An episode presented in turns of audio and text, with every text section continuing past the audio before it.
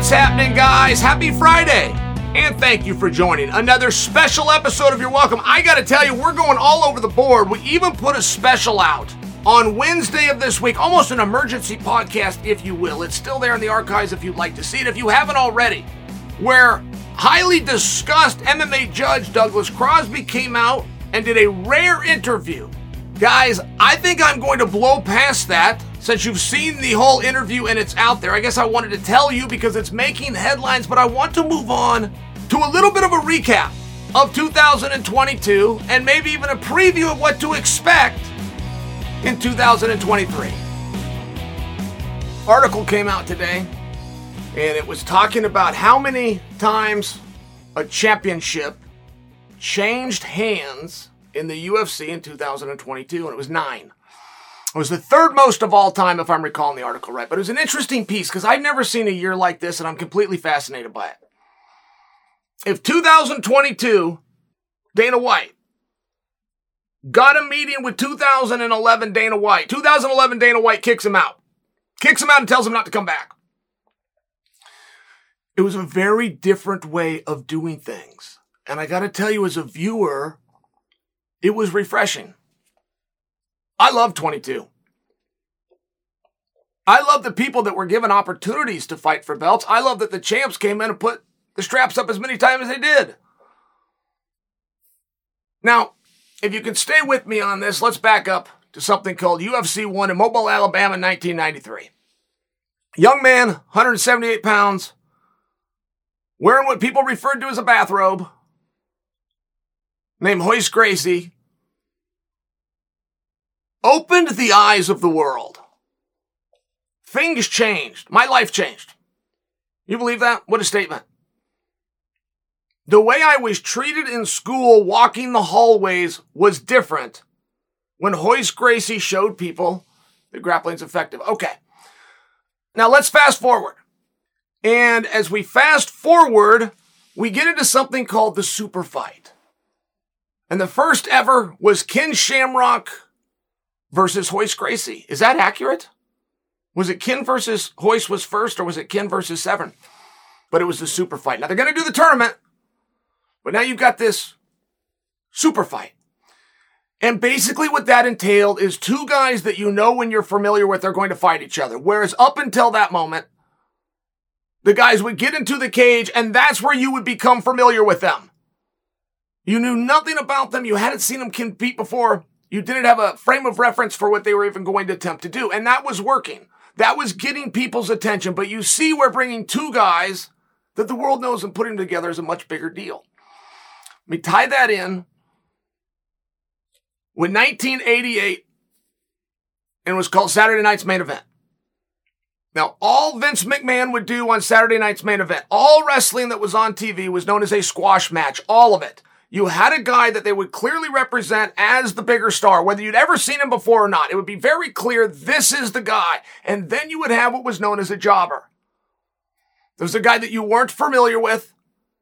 And his job, as he was being a jobber, was to put the other guy over, but that's all you would get on TV all the way up to what your feature match was. It was squash matches where one guy comes out and crushes the other guy. Saturday night's main event was different. You'd take two guys that have been squashing and you'd put them together. So you'd have five matches, but we all as the audience knew who both guys were. It was a treat. They did huge ratings. Arenas were sold out. You guys understand that.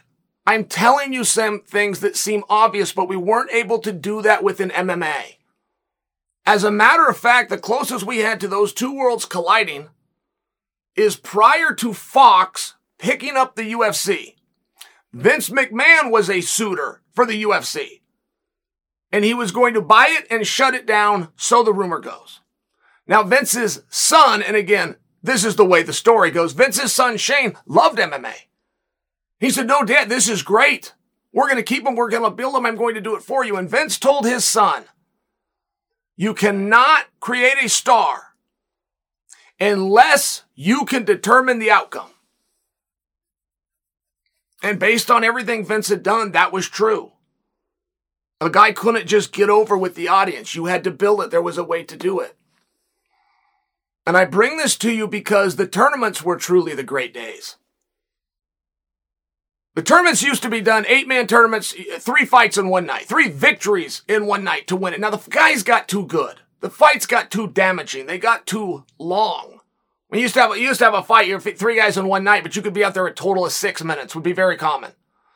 Once those matches got longer, the guy can't do it. The human body can't just keep walking out there.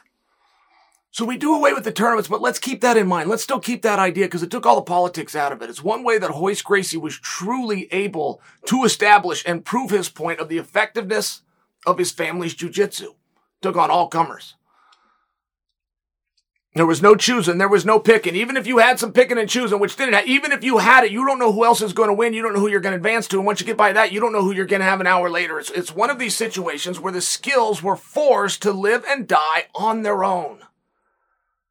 And that's awesome. That's what we know of sport, guys. That's what Olympics is. That's what the NCAA is. That's what the playoffs is for the NFL. Have more points than the other guy when time runs out. Move to the next round. Cream rises to the top. You see where that's hard to do in our sport? It's just hard to do. There's a lot of politics. There's a lot of maneuvering. You guys create it. You guys decide who you want to see, who you want to see the most, who you're willing to part with your money and your time and that guy moves up the card. Generally, they work hand in hand. Generally, the more popular fighter is also the better fighter, generally. But I share this with you because I would love to see a tournament. I would just love it. I did an interview with Laila Ali, and she was not brash or arrogant in the least. As a matter of fact, she said her biggest regret, she was the champion. She's the world champion and she was undefeated. And she was the one that told me, well, I thought I was.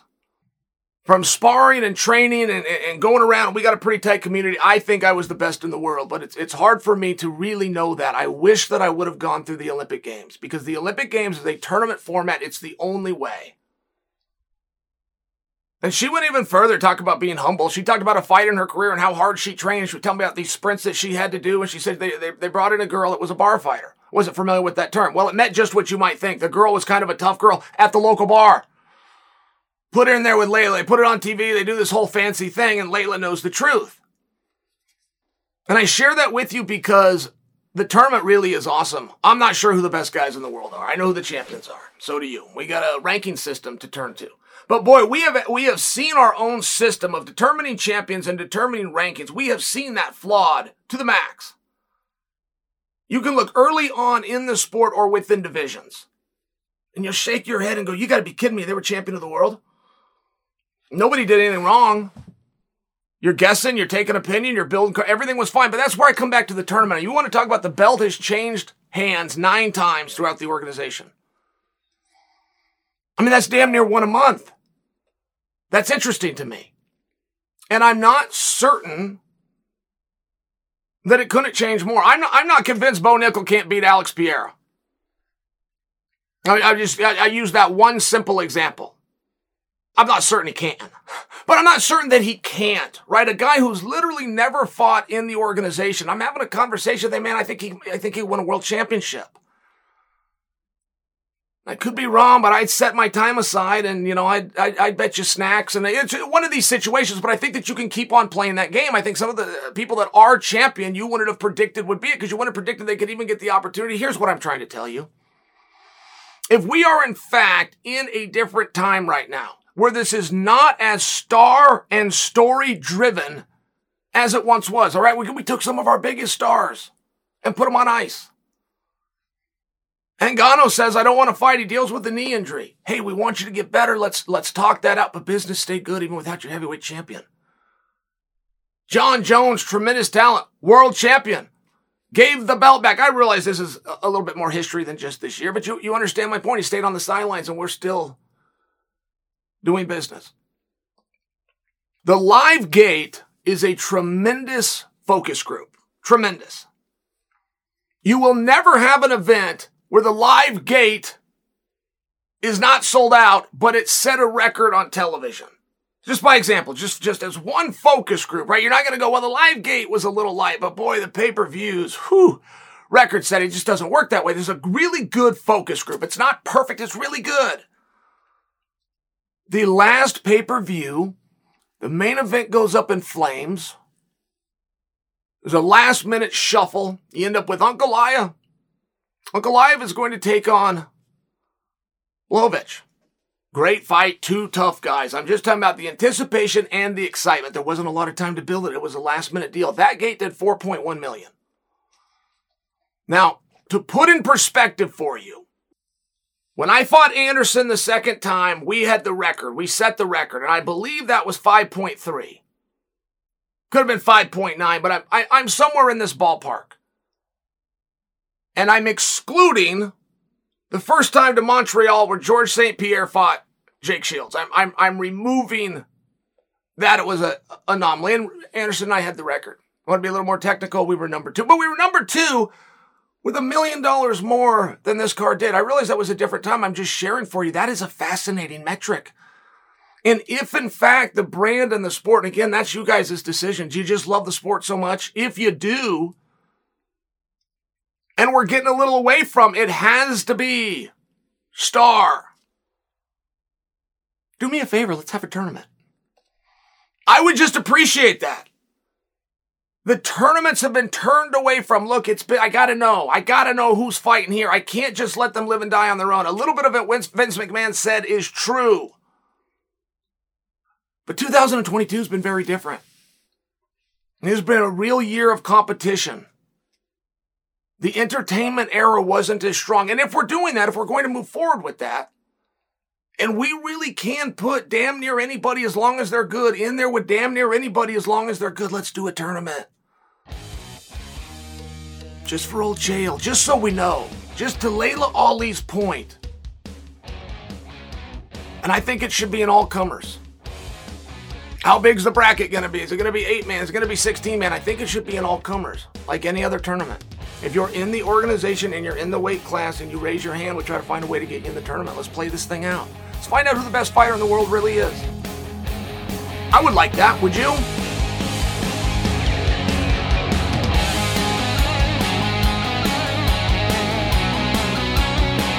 What was the comeback of the year, guys? As we're winding down and we look back, what was the comeback of the year?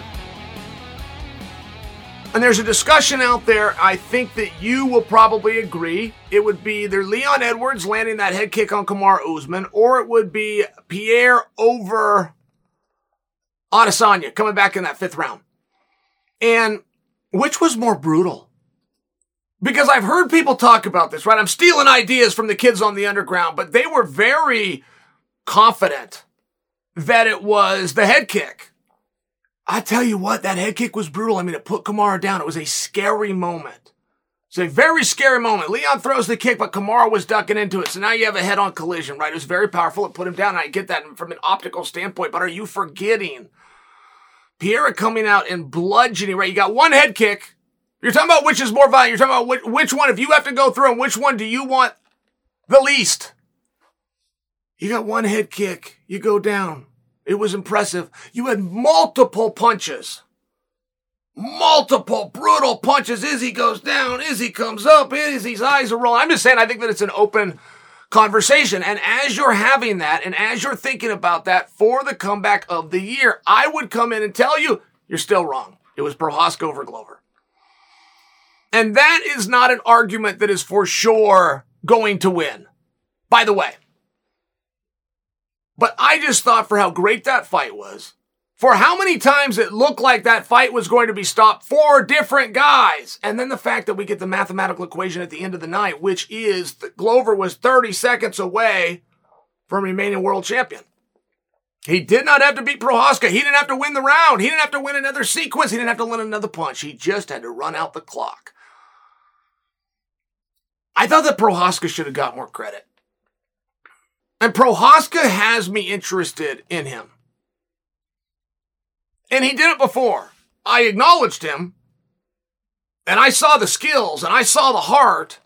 But as far as being interested in whether you're fighting next Saturday or you're not, does my life as a fan go on the same? Do I feel anything different? I gotta tell you, I'm getting drawn to Prochazka. I, I really have been impressed with the way that he is handling himself. And there's not a lot of times that I go to the hall monitor side of the aisle. But there's also not a, a lot of times that it's not a performance.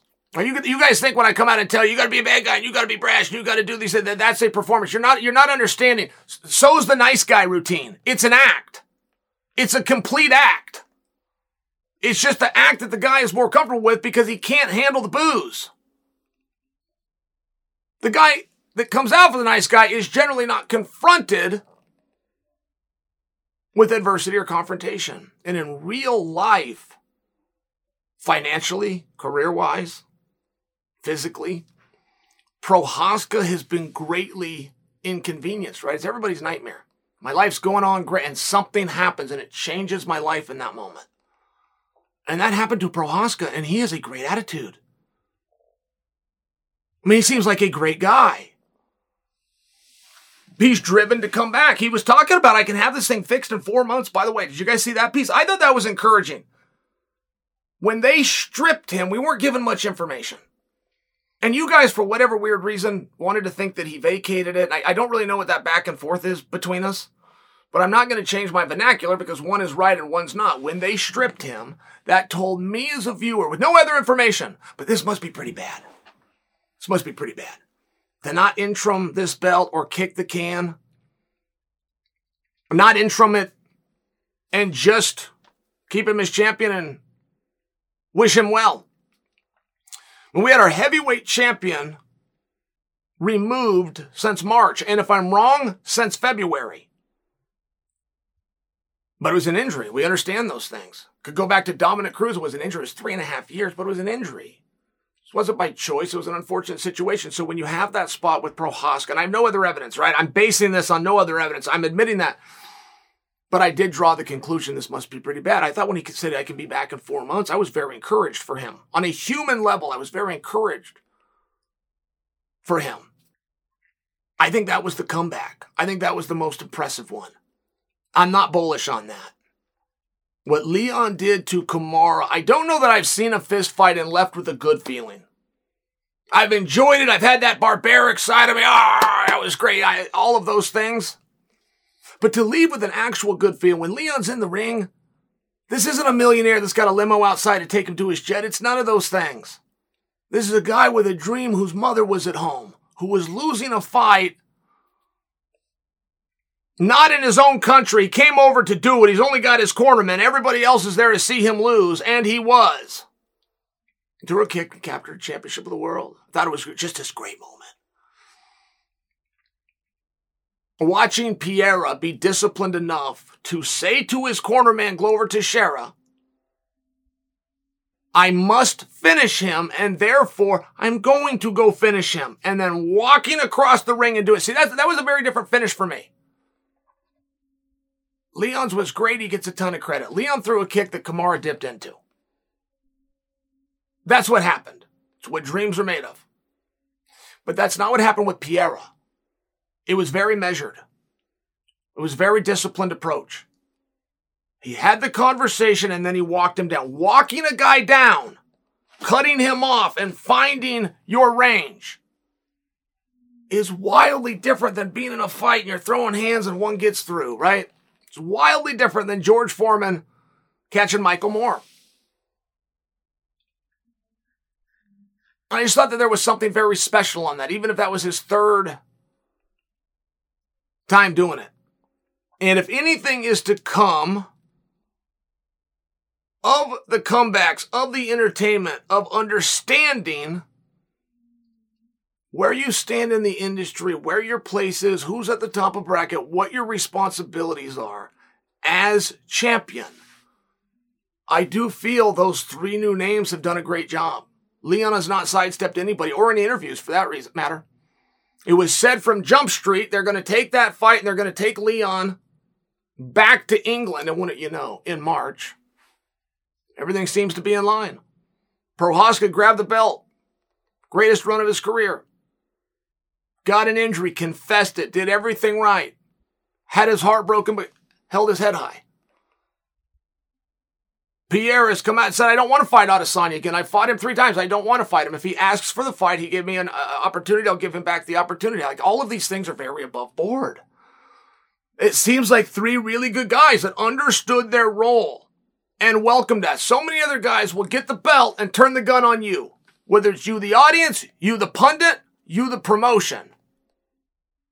But sometimes you get guys in there, they're team players, that they're leaders. I think right now, man, we got some pretty good champions.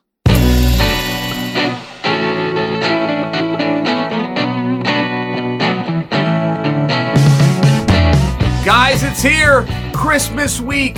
That snuck up on us pretty fast, right? I bet some of you haven't even finished your holiday shopping, probably due to busyness, or maybe you're in a financial pinch. Look, this time of year can be stressful, but here's where Dave can help.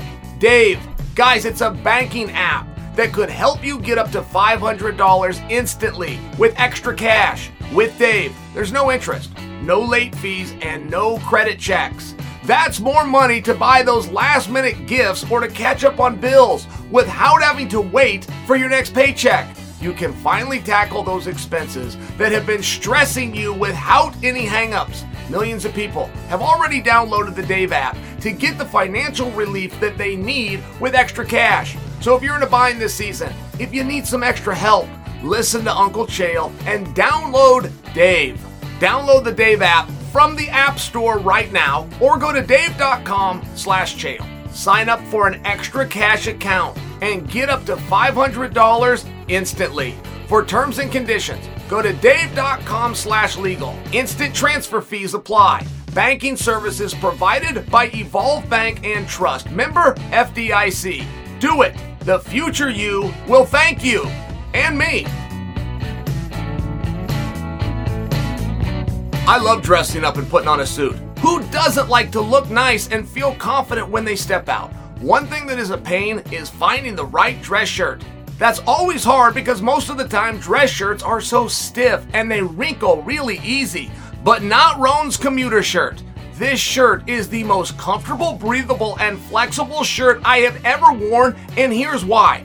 Its four way stretch fabric provides the breathability and flexibility I need when I'm on set and I'm under the lights. Guys, I run hot, especially when I wear dress shirts. Since I have to suit up often, I've been trying to find a shirt that is a little more breathable while still maintaining a dressed up look. I found that combo in Rhone. Let me tell you, this is not your grandfather's dress shirt. It's classy and sharp while yet comfortable, stretchy, and wrinkle free. I didn't know we could have it all in one shirt, but Rhone figured it out. This shirt is made with the Gold Fusion and anti odor technology that'll leave you smelling fresh and clean all day long. And Rhone is 100% machine washable, so you can ditch extra trips to the dry cleaner and cans of starch. The commuter shirt can get you through any workday and straight into whatever comes next. Head to rhone.com slash chael.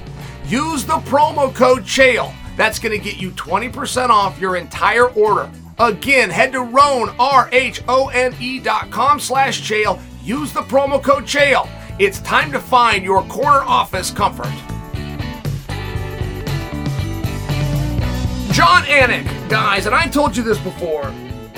Jon Anik is the bar of professionalism within our sport from the commentary booth. That is the guy. You want to get into this business, you got to find somebody to copyright like anything else. You got to have somebody that you look up to. You start studying, maybe you start dressing like him. You start kind of following him around, right? You shadow somebody. That's that's your guy. For sure. Now, Jon Anik has taken on a role that I appreciate. And it's the role of accountability as it pertains to our judges. Now, when I talk about Jon being a professional, okay, I would not encourage somebody else to go down the road that Jon is going on. Jon had a great quip one time that they broke off, they put all over the internet. Said the referee needs to pull his testicles out and make a decision. I think it was a fence grab that wasn't getting called. Said at some point you need to pull your testicles out and make a decision. Now that could have gone two ways for Jon. That could have gone very bad. It didn't. You guys loved it. But I'm sharing with you that is not a vernacular by Jon. That was not rhetorics that you were hearing. That is a passion inside a man who is a fan and wants a fair adjudication. That's what that was. And every time Jon speaks up, including on his podcast or including on social media, you're not seeing a guy trying to get clicks. You are seeing a true and passionate fan. He happens to work in the industry, but that is secondary Wants a fair adjudication. Now, Jon made an interesting comment. He said, it was a two part, two part comment. He said, first off, I have never seen a time in MMA where the judging has been so, I can't remember the last word, but it meant like inconsistent. I don't think he called him straight up bad. I don't think he called it horrific. I don't even think he called it wrong. But it was a word that meant that needs review. Okay, great. And then he said, I look forward to being in Vegas next year and having some conversations. I just want to explain to you guys what that means. So, and there's a lot of moving parts here, okay? Because I've also got to insert at the end of last year, I've got to insert which you, you guys saw it was done publicly, but when Dan Hardy was announcing and disagreed with a stoppage of a fight. He wanted it sooner. He wanted the fighter protected. And again, you saw the fan come through, and it's very hard at times. Like, you don't get to just say, I'm a passionate fan. You just don't get to do that. You are a professional in a suit doing a job, and sometimes you got to keep those apart, right? Tightrope. But we all understand why. And I'm only reminding you of the Hardy situation because Anik never really calls anyone out. He doesn't do it by name. He does it in a very appropriate manner. And it also comes through with a real sincerity of why he's doing it all. Now, what do you do with judging, guys? Is judging worse, more horrific, inconsistent? Is this a bad era of MMA? Has it been an interesting month? Right? Is it just something that's more topical? And I'm just asking the question because it's very tough. Like I can go back to this weekend. Jared Cannonier fight Sean Strickland. I watched the fight. Now, it's the same fight. Both guys are doing the same thing. This wasn't, oh, this guy's grappling heavy. This guy had cage control. You had two guys doing the exact same thing, moving around, trying to touch you and trying not to get touched back. They both did the exact same game plan. Who did it better? You had a volume game on one side, you had a power game on another side. It was hard. It was really hard to judge. And of the three judges, you had two that had flip flop scores. So you're talking about four rounds for Cannonier versus one for Strickland, and another judge, four for Strickland, one for Cannonier. So now you're not talking about a split of four, you're talking about a separation of eight.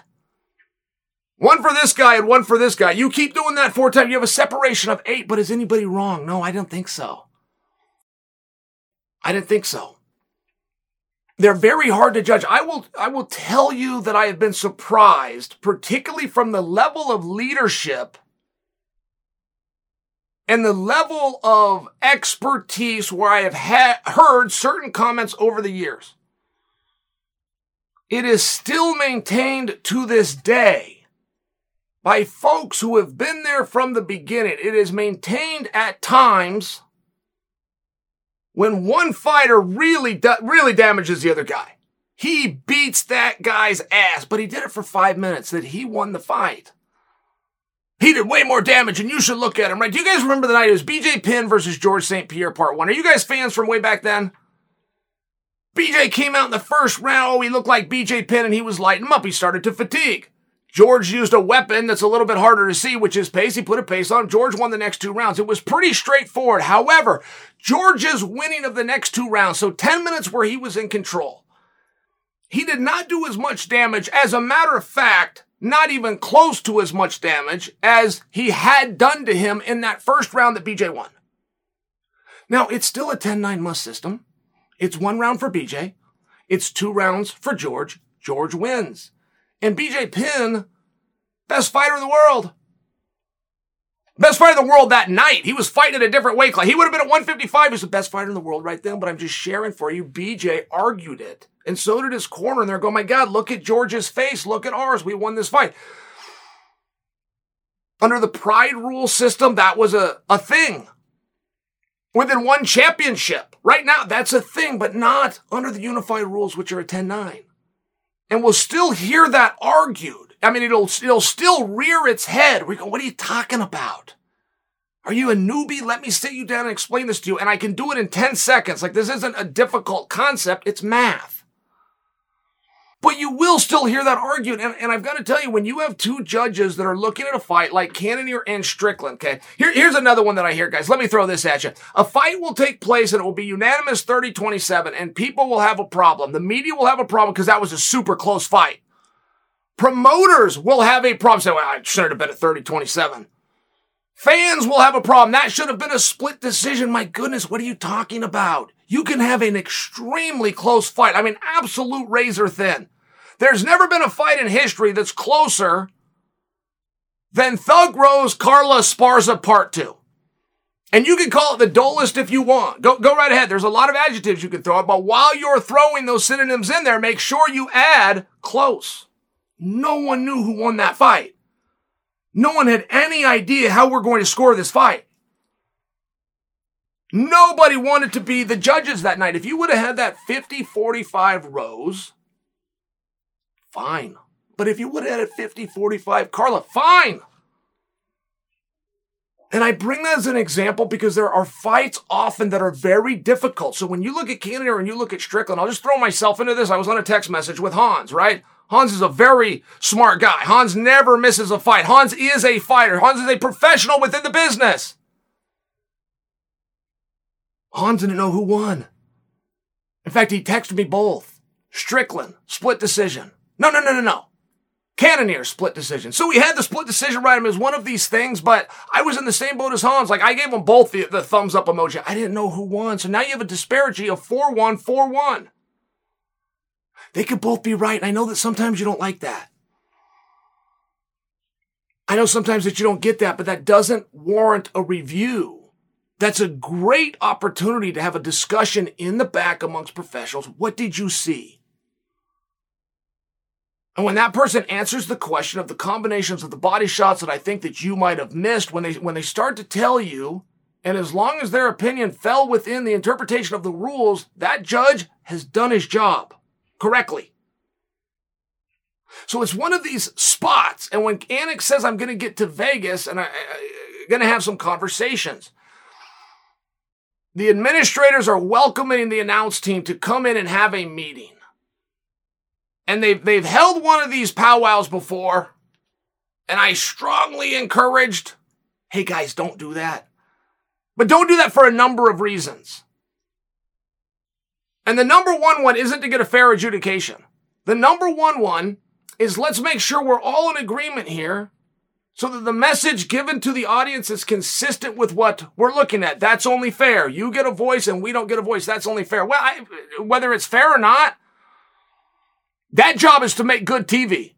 And having the announcers and the administration coinciding is not. It's just not. Which why I didn't think that meeting should take place. You guys don't, we, we don't, we don't need to agree. Controversy creates cash. That's the truth. If you're looking to make a good pro, who told you to get this meeting together? There's no way this was signed off on. Why are you guys having this meeting? by the way, if you have the meeting, who's leading the conversation? Because you will have experts, of which Jon Anik is. He's an absolute expert. Who's seen more fights than Jon? Who's sitting and analyzed more fights than Jon? Literal question. You got an answer? Hard one but he doesn't have the license they do. So who's leading that meeting? I don't see the upside. I also don't know if I think judging's all that bad. Sometimes I do get curious. What did you see? How did we come to this conclusion? When you came to vastly different conclusions and you got to the back, what happened? Did everybody grab their coat and they go home? Or is there a conversation for you to tell us what you saw within the interpretation? I would like that. That would just make me feel good. I like to know that there's review and I like to know that guys are watching stuff. But that's a comment. I'm trying to explain it. I would like to know what you think. Is this the worst era in judging in MMA, or is it just a little bit more topical right now?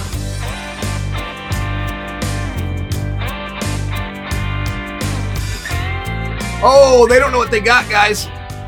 They don't know what they got. This is this is very uncommon, but this does happen in the UFC. So, Robert Whittaker, Paulo Costa. Now, I'm interested in that fight.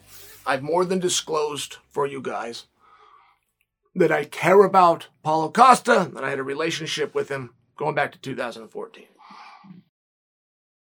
I thought that was the main event. I didn't understand that till today.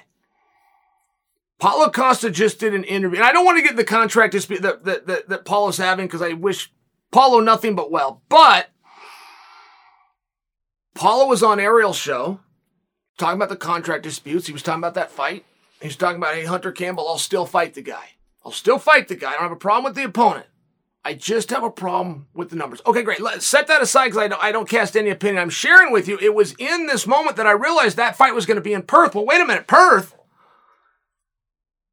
Paulo Costa versus Robert Whittaker. I mean, that jumps off the page at me. Off the page. That is a main event. Matter of fact, I saw a poster of it. I saw a poster of it which confirms it's a main event. Well, no, not so fast. Sometimes feature matches get their own poster. Apparently, that's what happened here. That was going to be in Perth, which means it was going to be not a main event. If I was to ask you guys a question, do you want to see Robert Whittaker fight Paulo Costa? Do you agree that is going to be a bludgeoning for the ages? Yes. Okay, great. Now I'm going to ask you one more question. Do you want to see that for a potential 25 minutes or 15? I'm going to get different answers. You want a better fight, you see it for 15. I'm going to get different answers, but I'm just sharing with you. I thought that was a feature match. I thought this was one that's been pissed back on as a leverage point to the entire card that I'm headlining. And boy, the way I'm going to do it with Whittaker in his backyard, which is going to be great for business. I thought that this was the leverage standpoint. Now I find out it's in Perth. That's not even a main event. This is the second time that fight has been scrapped. The first time was going to be on an ABC card, ended up being Max Holloway versus Calvin Kattar, just to put a perspective for you time wise. But that was going to be Whittaker versus Paulo Costa. It was going to be a main event. So when they remade it, I assumed it would be a main event. I'm wrong, a feature match. Not to mention on that card, back to Perth, they're looking to do, and I realize this isn't done either, but they're looking to do Aljamain Sterling, Henry Cejudo. So now you got two title fights top of the bill. Let me come back to my initial point. They don't know what they have. Volkanovski versus Islam Makhachev is quite possibly the biggest fight in UFC history. Now, to have a big fight in UFC history, you've got to have a big buildup and you got to have two guys with pretty good voice boxes. I understand that history says that, boxing supports that, but you have another category, right? You have the purist. The purist is a real thing. I got a lot of purist in me. Even though I come out and tell you, hey, there's a little way to shuffle the deck here, I got a lot of purist in me. So let's go from the purist category. And I would like to challenge you to show me a fight. So now we're going on paper, right? That's what that means. When we're pure, we're going on paper, we're going on resumes. I'd like you to show me a fight in the history of the UFC that is bigger than this. I think you'd have a hard time.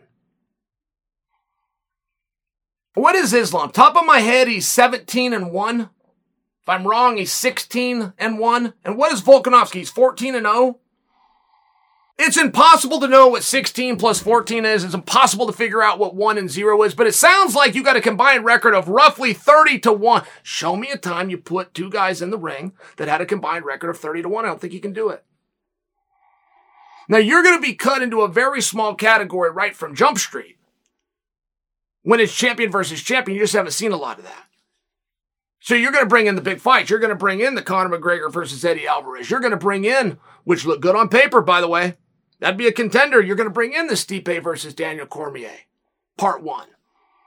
You're going to be talking about George St. Pierre versus Michael Bisping. You're talking about Henry Cejudo versus TJ Dillashaw. I mean, throw a few at me, guys. What do you got here? Amanda Nunes versus Juliana Pena, part two. Bet you never thought of that one, did you? I'm just sharing with you, you instantly on paper go into a very small category to start with. So my statement of this is going to be one of the biggest fights in UFC. I'm, I'm already right just to make the statement because the category is so small. Now I want you to go a little bit further. Show me a combined record of roughly 30 wins and one loss. Show me a time in UFC history that you had the number one pound for pound guy in the world taking on the number five pound for pound guy in the world. This is a colossally large match. This doesn't have the voice boxes. But neither did Tyson versus Spinks. They had help. The media, the pundits, people told the story for them. It was a surprise. It was a gift. It fell into their lap. But it also went down at that time, which I believe was 1988. Could have been 87. It could have been 99. I remember where I was. I was in Miss Eiler's class at Wood Middle School. I just can't remember the year, and I will share with you that went down at that time as the biggest boxing fight of all time for the purse. It was it brought in the most money of any heavyweight fight in all time. That surpassed the entire Muhammad Ali era. At that point in time, it had surpassed the George Foreman era. He came back even after that. I, am just sharing with you, like it won some massive competition. And you couldn't tell me one thing that Spinks did. You couldn't tell me without looking it up if it was Leon Spinks or Michael Spinks. But the media told the story. It was absolutely impressive. Somebody's O has to go. It's a fascinating story. It never stops working. These guys have something on the line that they've agreed to. And we need to make sure we tell the story. Islam is going to put up the world title. Volkanovski is going to put up a number one pound for pound ranking. That's real.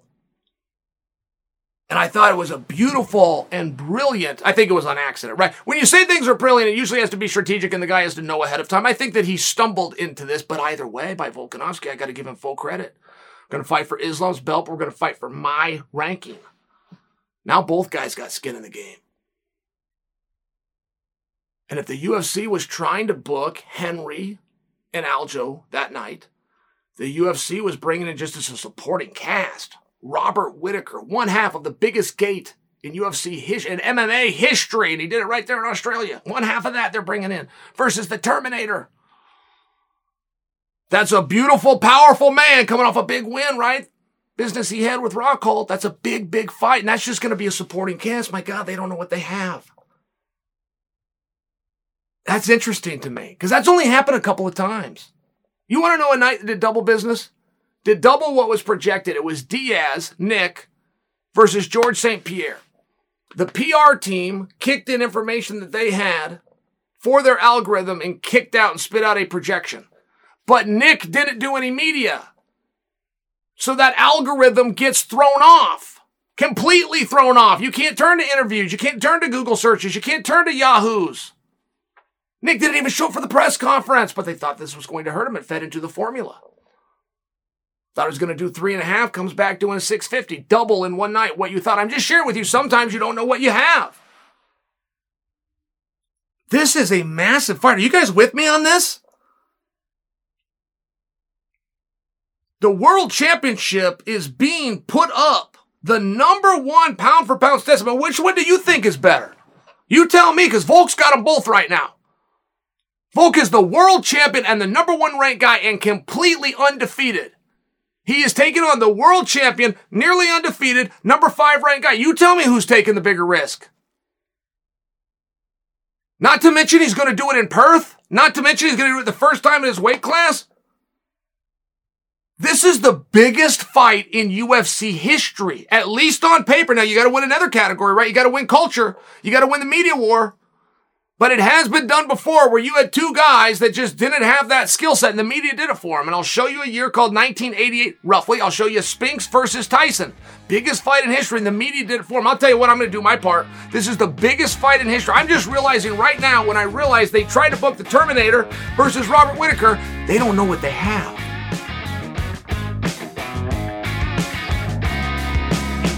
Sugar Sean, guys, what headspace is he in? You guys know Sean? You guys following Sean? What do you got here? Because I don't have it figured out. I'll tell you what I'm talking about. Sugar Sean has come out recently. Okay, I'm gonna, I'm gonna throw a few things at you, but they're all within the, the, the last 96 hours. Sugar Sean has come out and said, I'm gonna do nothing but wrestling.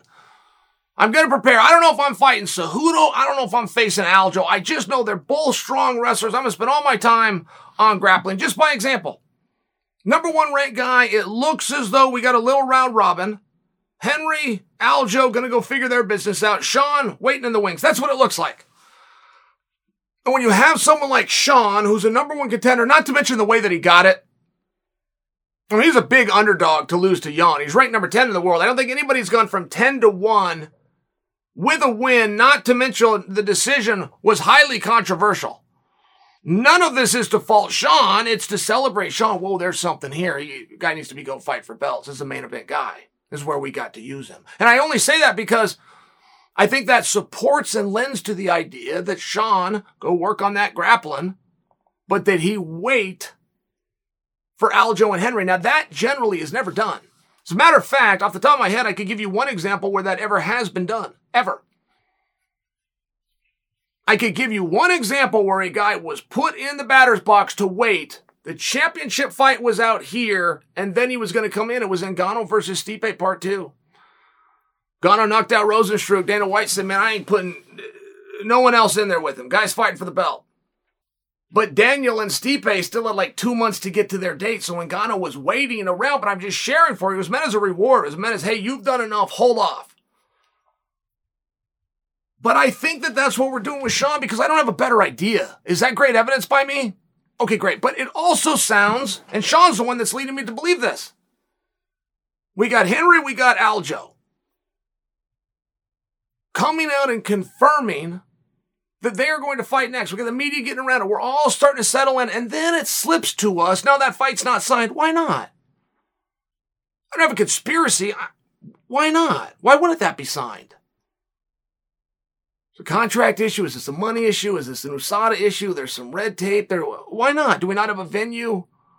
Why is that fight not signed? I don't know the answer to that. I'd like to know. But if that fight isn't signed, should Sean be campaigning for it? And that is an interesting question. I had a phone call earlier. This is based on a phone call I had with my buddy Ryan. And Ryan is telling me, yeah, I think he should be going for it. I go, well, if we look at it from all sides, Okay. You got two really hard fights in front of you. You got a kickboxer in Sean. I get that he's well rounded, all these different things. He's even saying he needs to work on his grappling. Okay, great. You got a kickboxer.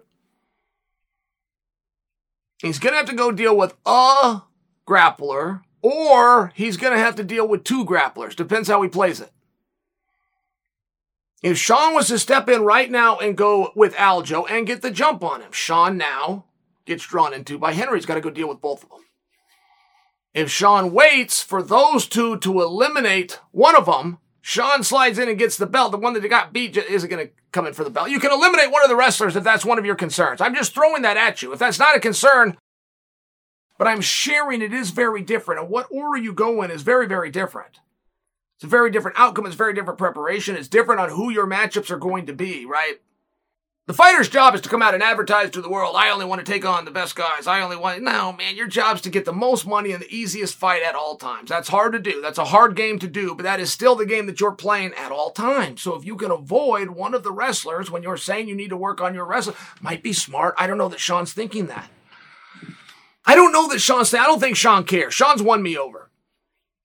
Going in and fighting Petr Yan, you know what a hard task that is in that position on that continent at that time. He's ranked number 10. He's going to take on the number one ranked guy. Please, you tell me somebody else that's done that heavy of lifting and put it all on the line to do that. A, a spread of 10. Tell me somebody else that's done that. Oh, Sean went out and did it. By the way, he found success. He's won me over. I'm not questioning any of that, but I have been a little bit surprised confused face. When I see that Henry versus Aljo isn't done, I'm getting that information from Sean.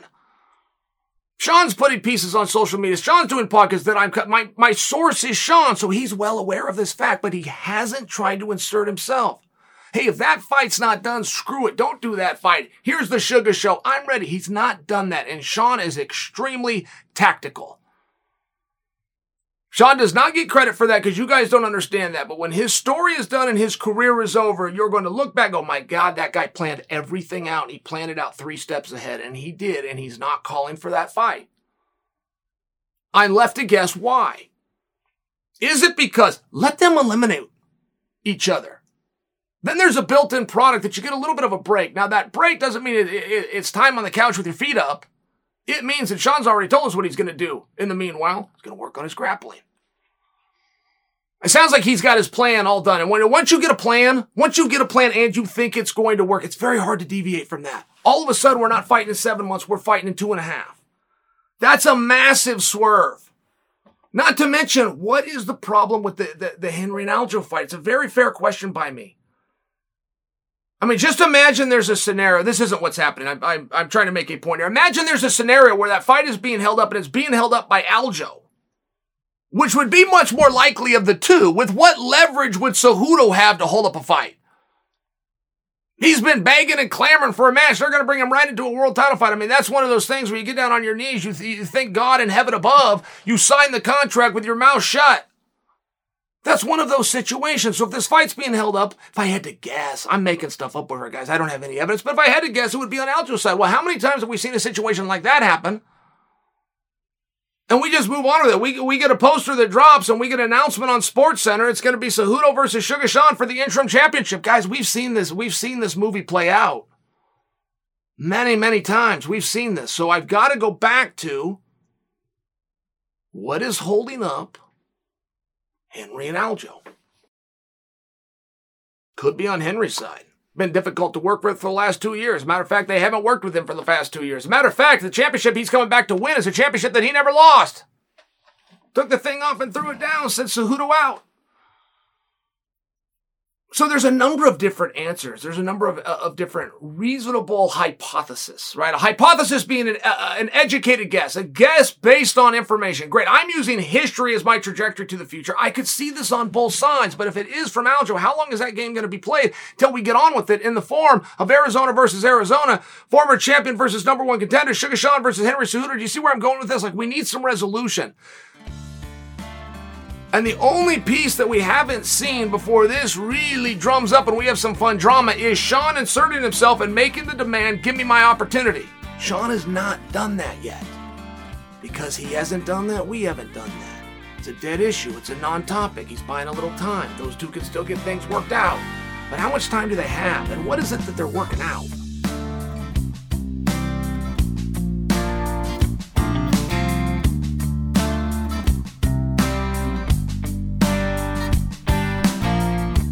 Article at bjpenn.com. Headline Conor versus Nate Part 3 seems inevitable as stars trade barbs online. Now, I think a lot of you would agree with that, wouldn't you? And I know I would have, but that's past tense. I would have. I mean, let's take a good look at that from all, but from all angles okay? Because we always take a look at it from one, which is the promotions. Is this good for business? And you, you must understand that. That's a concept that we generally resist, but it's a concept that we must accept when you're dealing with Conor because whatever Conor does next will not be a title fight. It will not be a title elimination fight, but you can bet your ass it'll be a main event of a pay-per-view. And if there's a champion fighting that night, he won't be fighting last. Okay, great. So we get that it's good business. You're not wrong to look at it that way and checks all the boxes. But hold on just a second. Nate Diaz is not under contract with the Ultimate Fighting Championship. Conor McGregor is. So how you get those guys together to start with is problematic. Secondly, Conor McGregor, to our understanding, is a 155 pounder. Nate Diaz is a 170 pounder. So how you get those guys together is problematic. Now, or you have to correct me. Not only have we done it, we've done it twice. Yeah, but let's take a look at that. We have done it twice, haven't we? And who won? Well, Conor won. Conor won the second one, the last one. Seems like an important one to win. Diaz won the first one. Oh, by the way, it was a finish on short notice. That seems like a pretty cool thing to have, right? Pretty cool feather in your cap. So if you were in these guys' spots, what are you fighting for? And I don't think that anybody's stood back to look at it from that perspective. What is it that you would have to gain? What are we fighting for? We're fighting because you barbed at me on Twitter. Okay, fair enough. Like a lot of fights start that way. We're fighting because this isn't settled. It's one apiece. Yeah, look a little bit closer. Do you want to settle that? I mean, be real sure. It looks real cool on TV to go out and do the quick draw. But what if you're the slower guy? It's a hell of a consequence. And you thought of it from that perspective, why would either guy want to risk that? Now, there might be an answer, and maybe they do. But I don't feel that it's a way that anybody has looked at it. Put yourself in their shoes. You're one and one. You're dead even. You both have beautiful legacies, beautiful time in the sport, beautiful memories together. So if we're going to go out and we're going to fight, this is a quick draw, and one of us is going to lose a lot. That one win that I had before, it's erased. I lost the battle. We made it a two out of three. I lost. The end. Do you want that risk? If you do, for what? And again, there could be an answer, but the word was, it seems inevitable. And I think at one point, I went down that road. But at this point, Nathan Diaz is not under contract with the Ultimate Fighting Championship. It's extremely relevant. And please, please don't be the guy in the room that raises his hand and says, but he can sign it today. I, I understand those things, but look at the kind of fight that you're making. Look at the magnitude within that fight. The winner of that fight is very unlikely to ever fight again.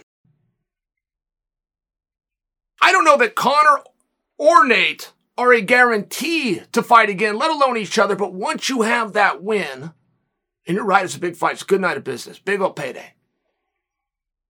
You're not guaranteed to ever get that person back, which makes it unlikely for a typical Dana White play. Now you're playing checkers one night only. That's just not the way for 21 years that he's played. He's played the game different, which is chess. I'll put this match together, put a whole bunch of money, marketing, and work behind it, but I not only get this match, I then get another one. And sometimes if I do my job great, I get with both guys. Both guys. Stock goes up, right? I mean, that's the business. So I, I don't know how much I'm predicting that Nate's going to come back on a one off. And I don't know how bad those guys want to fight each other. I don't like you and I think I can beat you. That's a real thing. But getting there and actually settling a beef, which is settled. You go to a trilogy fight when it's a true trilogy. We throw that term out a little bit in this industry when it's fight number three. Oh, it's a trilogy. Eh, not really. Trilogy also comes with an impression. It's a colloquialism at times, which means of the first two fights, we split. Ngannou versus Stipe be a fine example. Well, Conor versus Nate is a fine example, but I'm sharing for you, if you go to part three, you've now changed the terms of the deal. The deal is now it's a two out of three. So now it's not I beat him and he beat me. You lose completely. I don't know that's a big deal to keep anybody away from it. I'm just offering you that it's a perspective that maybe you haven't considered. And I have to assume when the author of the piece said it seems ine- inevitable, he is talking about within the UFC because we heard that rumor on Nate, right? You guys know I've never asked him, by the way. If I called Nate right now, I believe that he would entrust me enough to tell me if I said, Hey, what are you doing? Brett Okamoto reported five days before your last contest, which was supposed to be against Chimaev, that you were going to apply for your promoter's license in California within the week. That was like five or six months ago, and that just didn't happen. There's talk of Floyd Mayweather by the way, right? Like Nate's got options. I'm just sharing with you if you think Nate is going to bring in Conor and do this as a part, I, right? I think we have to agree and know that that's going to happen within the Ultimate Fighting Championship, or it doesn't happen at all. It's not the kind of play that Dana generally would make. And put yourself in that spot because I don't think you've considered it. Why would you want to risk that? For what? What is on the line? A little bit of prestige, a little bit of money, versus a whole lot of this was a seven year feud, and I lost. I think it needs to be considered. I don't think that fight is inevitable. In fact, if I was to go a step further, I don't think that fight's going to happen.